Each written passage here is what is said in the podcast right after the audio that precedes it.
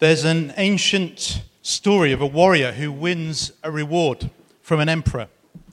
And the emperor offers him either a bag of a thousand gold coins or on a chessboard, one coin on the first square, two coins on the second square, four coins on the third square, doubling each time until all the coins, all the squares are filled.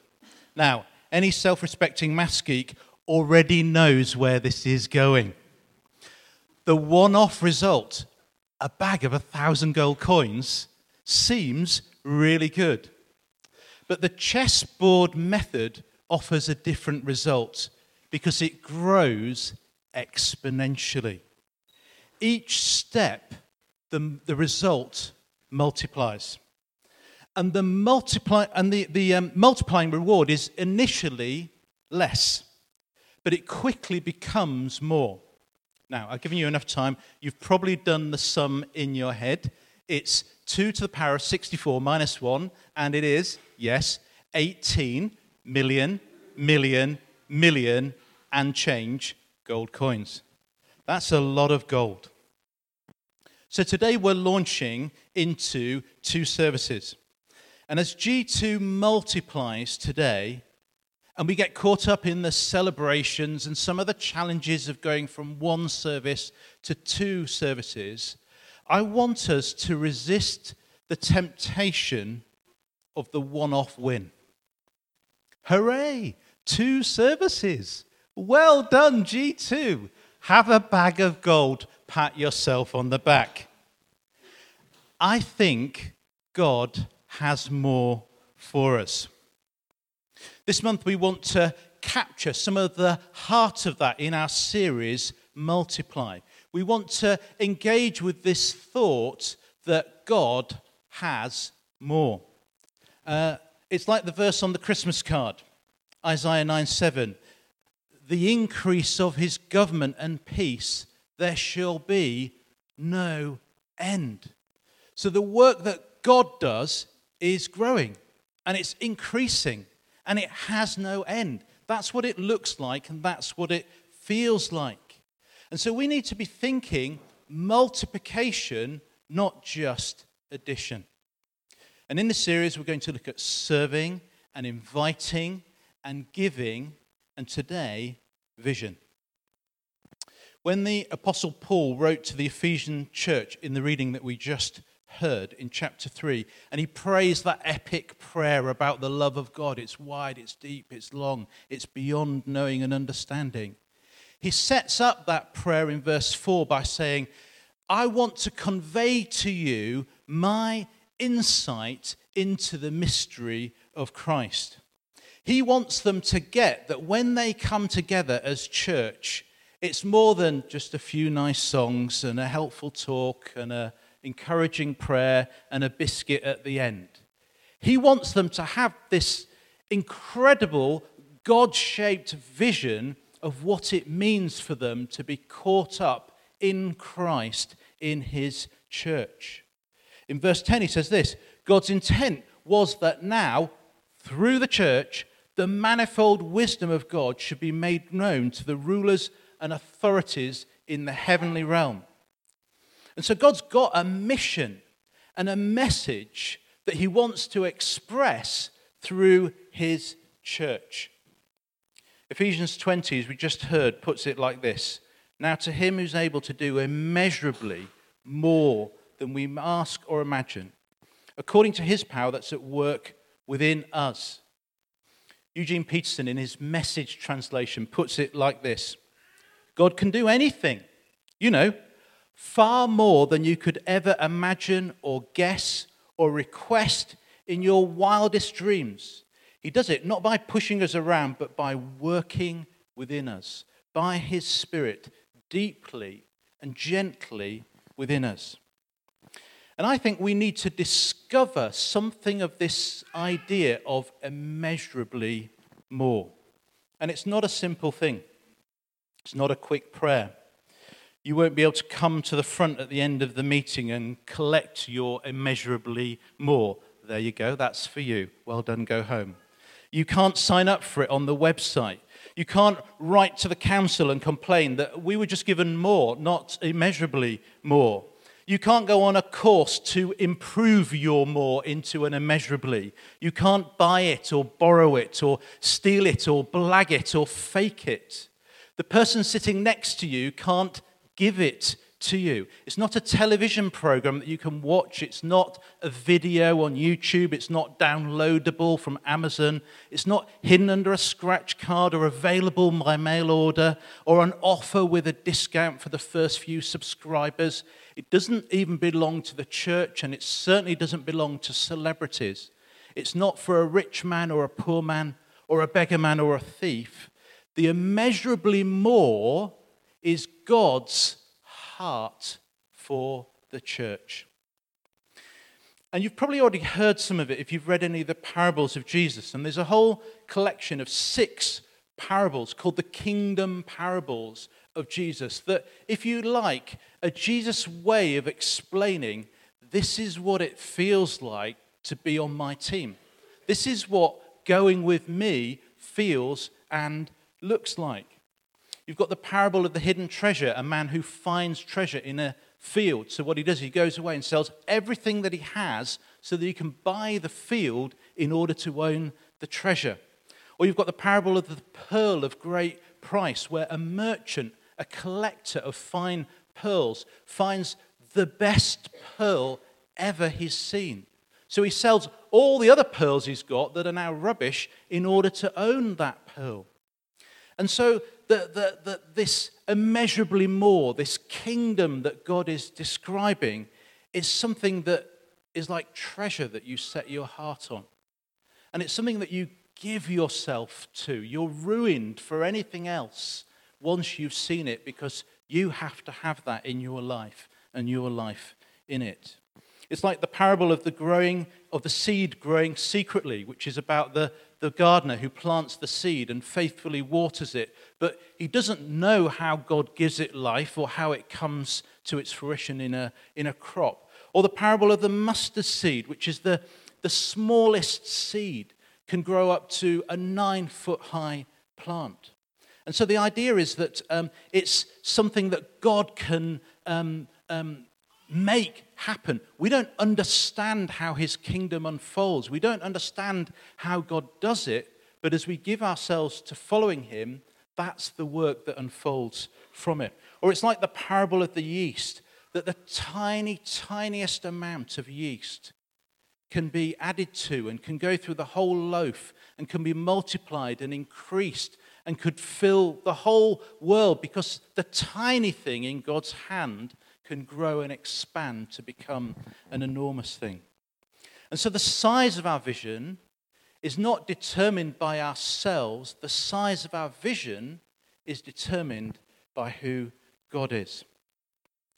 Now, I want to suggest just four things that maybe are things we could give ourselves to, or ways in which we might experience this idea of a multiplying God, of, of immeasurably more than we can ask or imagine, where the size of our vision is determined by who God is and his identity.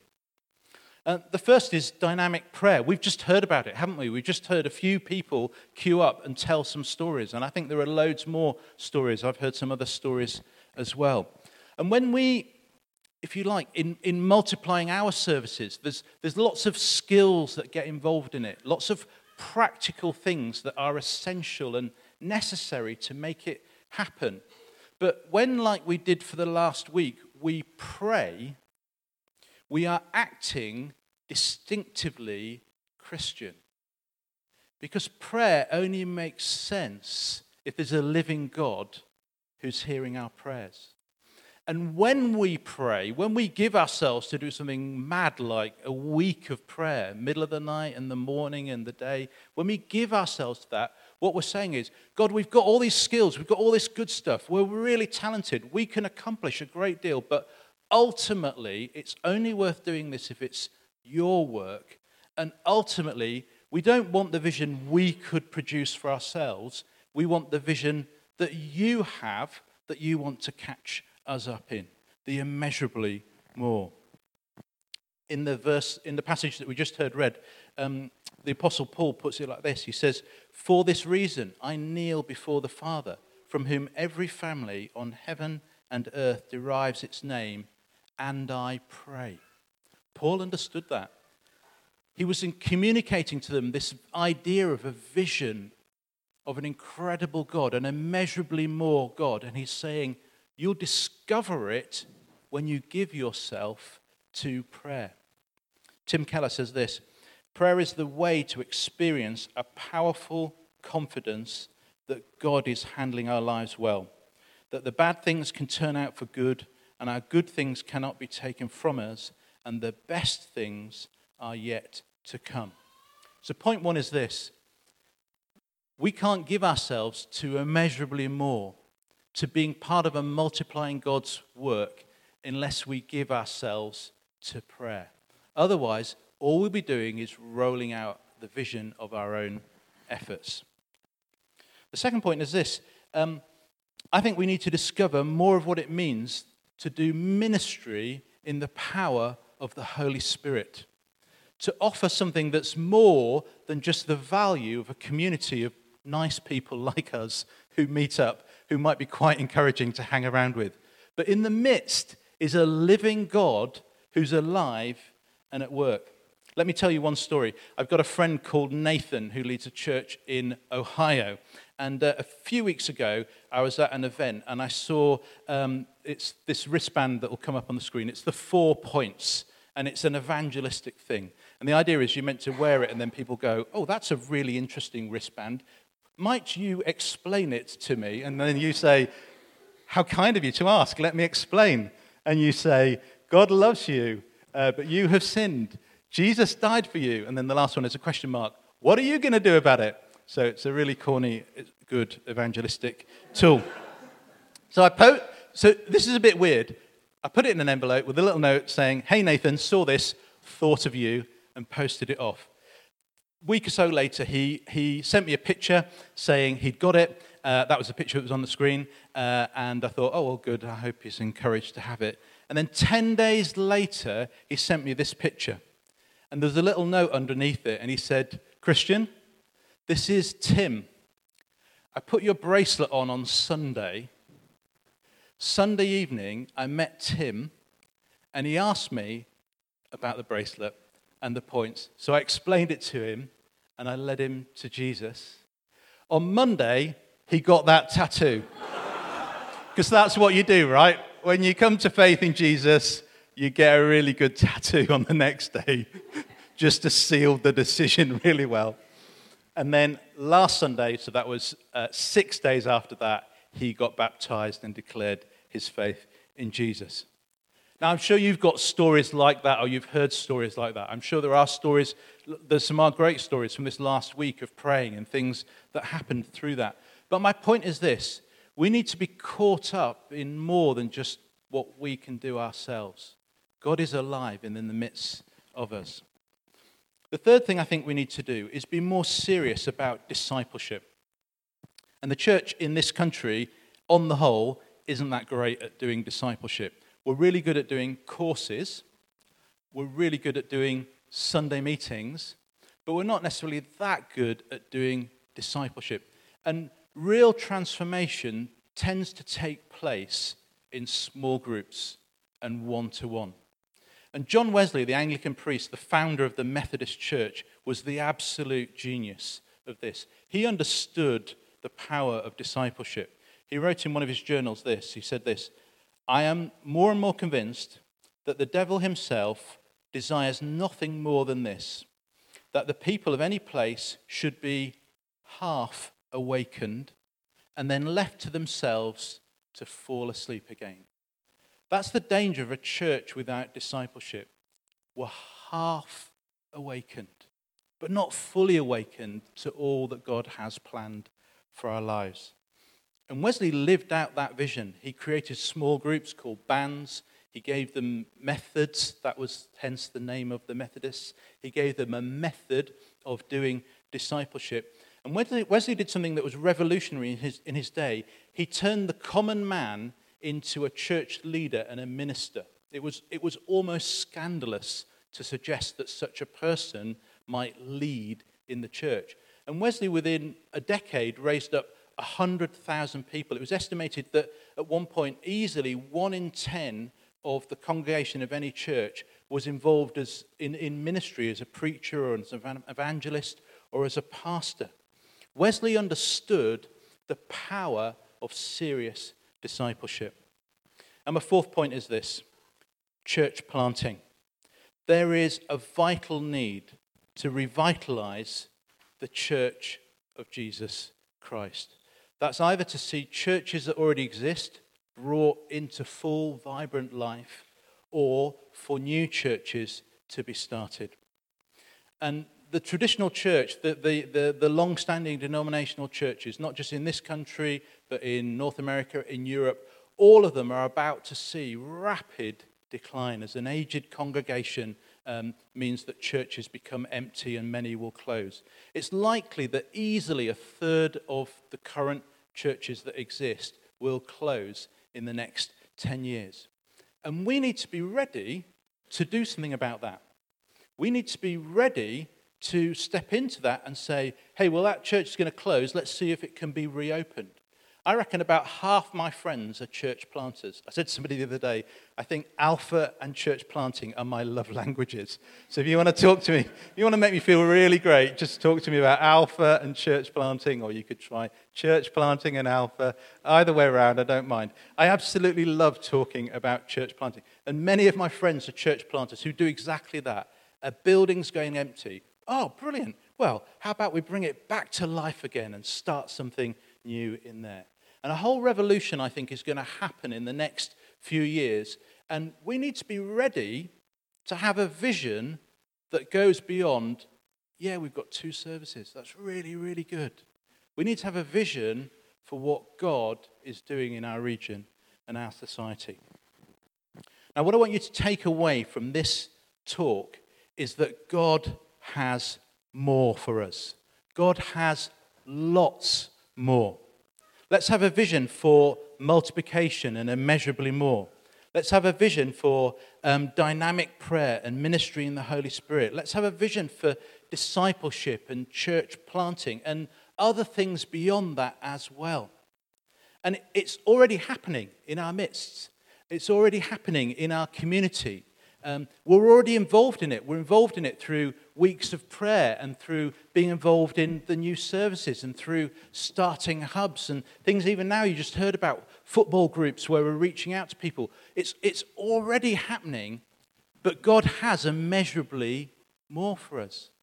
We've not reached the end of what God's got for us. There's more for us to experience.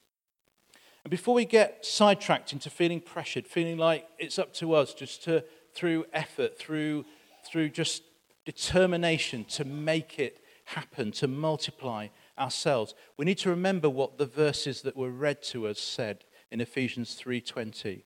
It says this, how does this happen? How does the immeasurably more vision of God happen? Ephesians 3:20. It is according to his power at work within us. This is a vision about letting God be at work in our lives.